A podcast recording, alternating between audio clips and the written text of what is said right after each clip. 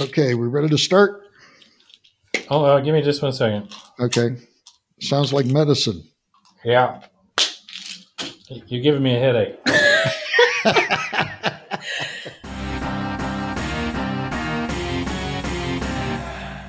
Greetings and welcome to Mind Matters News. I'm your genial host, Robert J. Marks. We're talking to Brian Thomas and Kayla Garrett from Just Energy about their current work in appropriate technology in Haiti. Brian is an electrical engineer, Kayla is an environmental engineer, and together they work in this incredibly poor country where I was informed people on average make a dollar a day and they have to go out and they have to buy gas sometimes on the black market for 20 30 dollars a gallon it's uh, it's just crazy uh, brian kayla welcome welcome Thank you very much. Thank you. so one of the things that you're concentrated on as engineers is to increase the energy access to haitians so what's the technology that you use to increase the energy access You know, Haiti doesn't have any petroleum, any oil, gasoline, diesel. Doesn't have any uh, resources like that of its own, or even coal. Uh, so they have to import all that, and that's that's part of the problem. But one one resource that they do have in abundance is solar energy. Um, all you have to do is go for a visit to be convinced that the sun is a little brighter down there. oh it's hot. pretty it's pretty close to the equator isn't it Well, it's it's closer than we are. It's at about 19 degrees latitude. okay good But trust me, it's hot. Um, and it, that sun is intense. And it, well, that's great. It's great for generating electricity with uh, solar photovoltaics. There's you know different kinds of solar energy. There's solar thermal that we use the sun's heat to make something hot and then generate steam and turn a turbine. But that's not what we're talking about. We're talking about direct conversion to electricity with your standard solar panels. okay So uh, that you know, during the day we can generate electricity for users, um, and we also store. We, we, we make more than we use during the day, so we can store it in in a battery bank. And so the systems we're putting in are are off grid. There is no grid connection, uh, so they need some kind of way to store energy for the evening. And traditionally, this has been done with um, lead acid batteries. Lead acid batteries are an old technology. It's a kind of battery similar to an automotive battery. And that they require a lot of maintenance. They don't last very long. And there, there are some better technologies out there. And what we have started using, and this is a little bit unusual in the international development world, I think, is the use of lithium ferrophosphate batteries, which are abbreviated LFP. And this is a type of lithium battery chemistry that is very durable. It can it can be abused. Uh, it can be you can leave the batteries in a mostly discharged state without damaging them, which is not true of lead acid batteries. You can mix old and new batteries together because they have built-in electronic battery management systems. That's also not true of older lead acid chemistry batteries. If you mix old ones and new ones, then they'll charge and discharge at different rates, and it causes all kinds of problems. oh So um, that's the energy capture and the energy storage, and then we use inverters to convert that DC electricity into an AC electricity that can be used by most appliances. As Brian had said, the conditions in Haiti can be pretty intense um, with heat, but also with storms, um, just general ruggedness. And we find that these LFP batteries are robust enough to handle the less than test conditions that are in the Mhm. country. okay It's a rugged place, and it's a pretty rugged battery chemistry. So, as an electrical engineer, I want to know what are some of the maybe one of the biggest solar systems that you have installed. Uh, our, our biggest project was for a hospital, a large public hospital called Justinian University Hospital, specifically for the pediatric wing of that hospital. And that's a large, it's a large public hospital in downtown Cap Haitian. And we put uh, a system together there that was sponsored by USAID. And that was actually, uh, it was through a cooperative agreement with another NGO called Konbit Santé. NGO stands for non non government organization. Yes, NGO stands for uh, non-government organizations, kind of like a synonymous with nonprofit, but in a more international sense. yeah. I see. Okay. And with this other this other NGO, uh, we kind of partnered with them. We were a, a bit of a subcontractor for them uh, to uh, work with USAID to uh, do this project. It was, um, I think, our our budget was around one hundred and fifty thousand dollars, um, and so that's a thirty four kilowatt solar array. It's about 150 solar panels that um, had, they had been put in on an earlier project, and we rewired them to be a battery operating system uh, and a inverter system that was capable of producing three phase output power at about 21 kilowatts. And the system's working well, and we can we can even monitor it with uh, our uh, the inverters we use have this SCADA capability. SCADA stands for supervisory control and data acquisition. So, in other words, these the the electronics are connected to the internet, and we can monitor them from here. So, uh, we get up and have a cup of coffee and check check the solar panels down in Haiti and see if they're producing the energy that we expect them to. Well, that is when the internet works. Uh, when, when, the internet works. Okay, so I'm a consumer in Haiti. Is the solar power cheaper uh, from the solar, or is it uh, cheaper from the grid? well, um, there's not really a grid in Haiti, uh, so it's kind of a kind of a no sum question. But uh, yeah, there's virtually no operational grid in Haiti. The state controlled electricity company is called EDH, um, and we've we've had people refer to the way this group operates as EDH is selling blackouts. What? They're selling blackouts. Yep. Yep. So even under under normal conditions, um, you know, right now there's a, a, fuel shortage, political unrest. This is not considered standard uh, conditions, but even under standard conditions, only about thirty percent of the entire country has physical connection or access to the electricity grid that is from that state controlled um, electricity company. So only 30% can even access it. But of that 30%, no single person has access 24 um, 7. There is not electricity at any given point 24 7. That's incredible. You did mention that Haiti is the poorest country in the Western Hemisphere, and it sounds like they are really, really poor and in need of just fundamental infrastructure. My goodness. Yeah. So, in, in, installing these, um, I, am sure you probably concentrate on places like orphanages and hospitals and other places of humanitarian help. Um, so, how are the hospitals doing where your group has installed the solar power?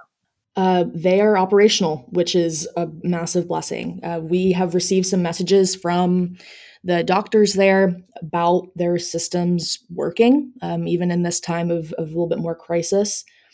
One of the medium sized clinics that's in, in, a town outside of Cap Haitian, which is the larger urban area, uh, sent us a message not long ago to let us know that the system is really helping during this time and that currently most medical centers are having to close uh, or work really limited hours but they are still able to function just as they used to and they're treating people with asthma those in need of oxygen from electric oxygen convert uh, concentrators and converters.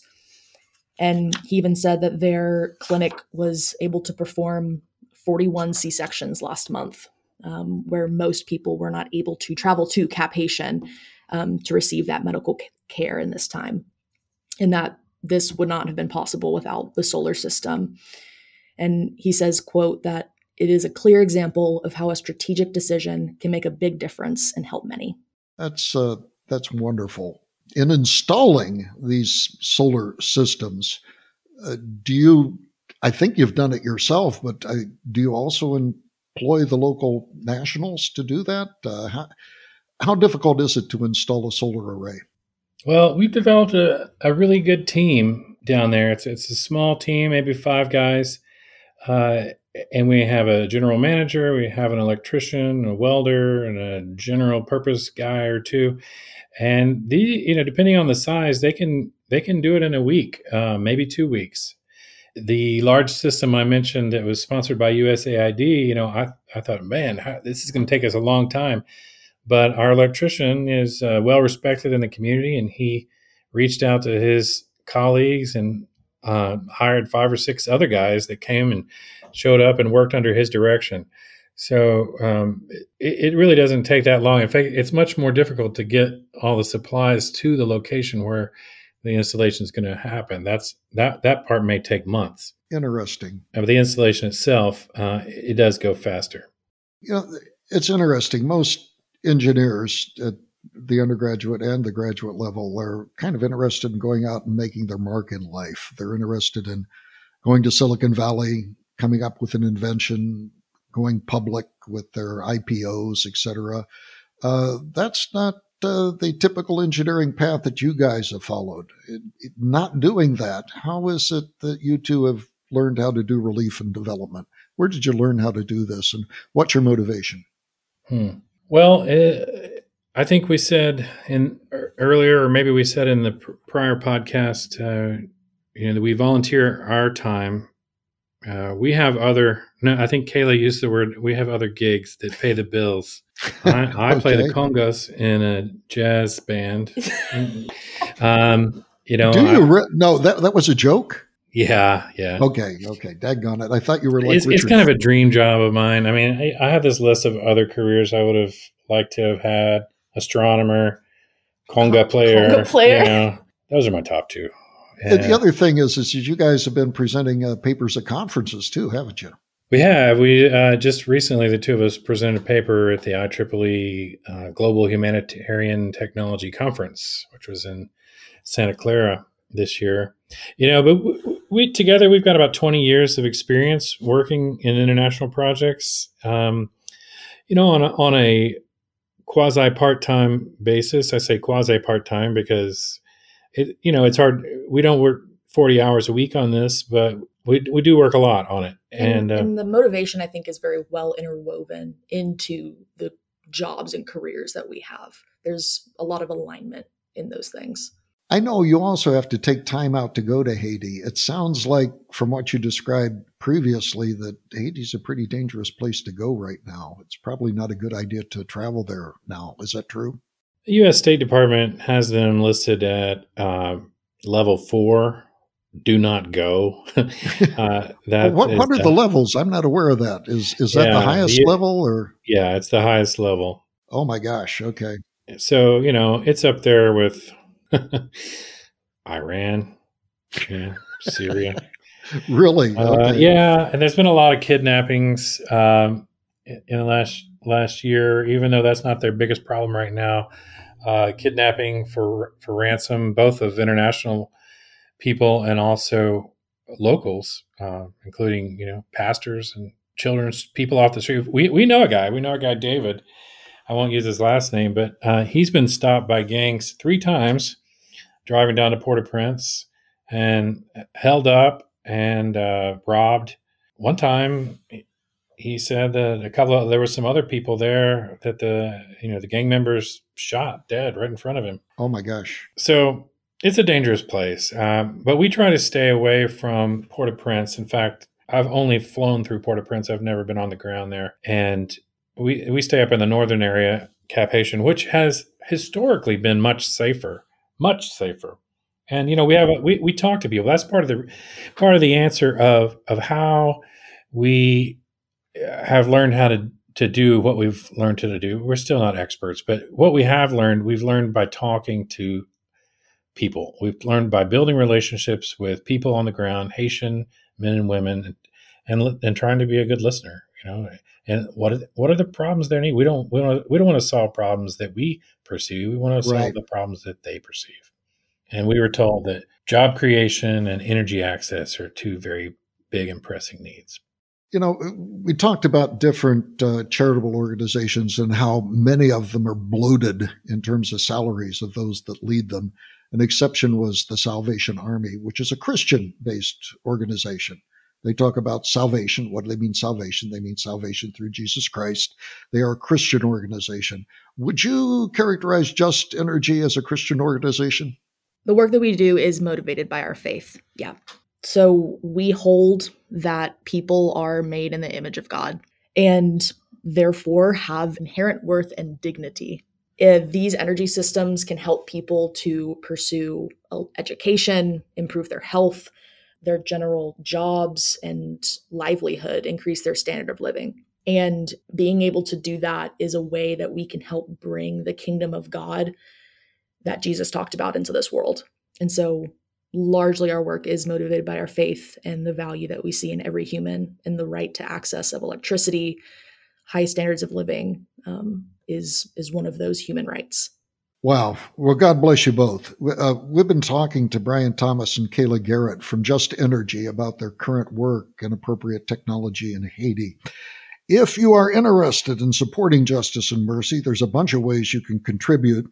One is to go to uh, justiceandmercy.energy and spell out justice and mercy without any spaces justiceandmercy.energy and there you can you can pay through PayPal they also have a Venmo account, which is a word I can't pronounce. So, I, how do you pronounce it, Brian? Yeah, it's it's Jiz Eneji. Jiz, okay, I'll spell it out now. J I Z E N E J I. That's right. J I Z E N E J I, and it's not case sensitive. So, if you're a Venmo person, that's a good way to contribute. Or if you want to do it the old way and write them a check, their place is Justice and Mercy, number one Bear Place Post Office Box six triple zero three, and that's in Waco, Texas seven six seven nine eight. And I think I got all that right, didn't I? Yeah, that sounded right. Okay, well, great. Well, again, Brian and Kayla, what what what a wonderful time chatting with you and finding out what you're doing in Haiti. And boy, we're we're very appreciative. This is Mind Matters News. Until next time, be of good cheer.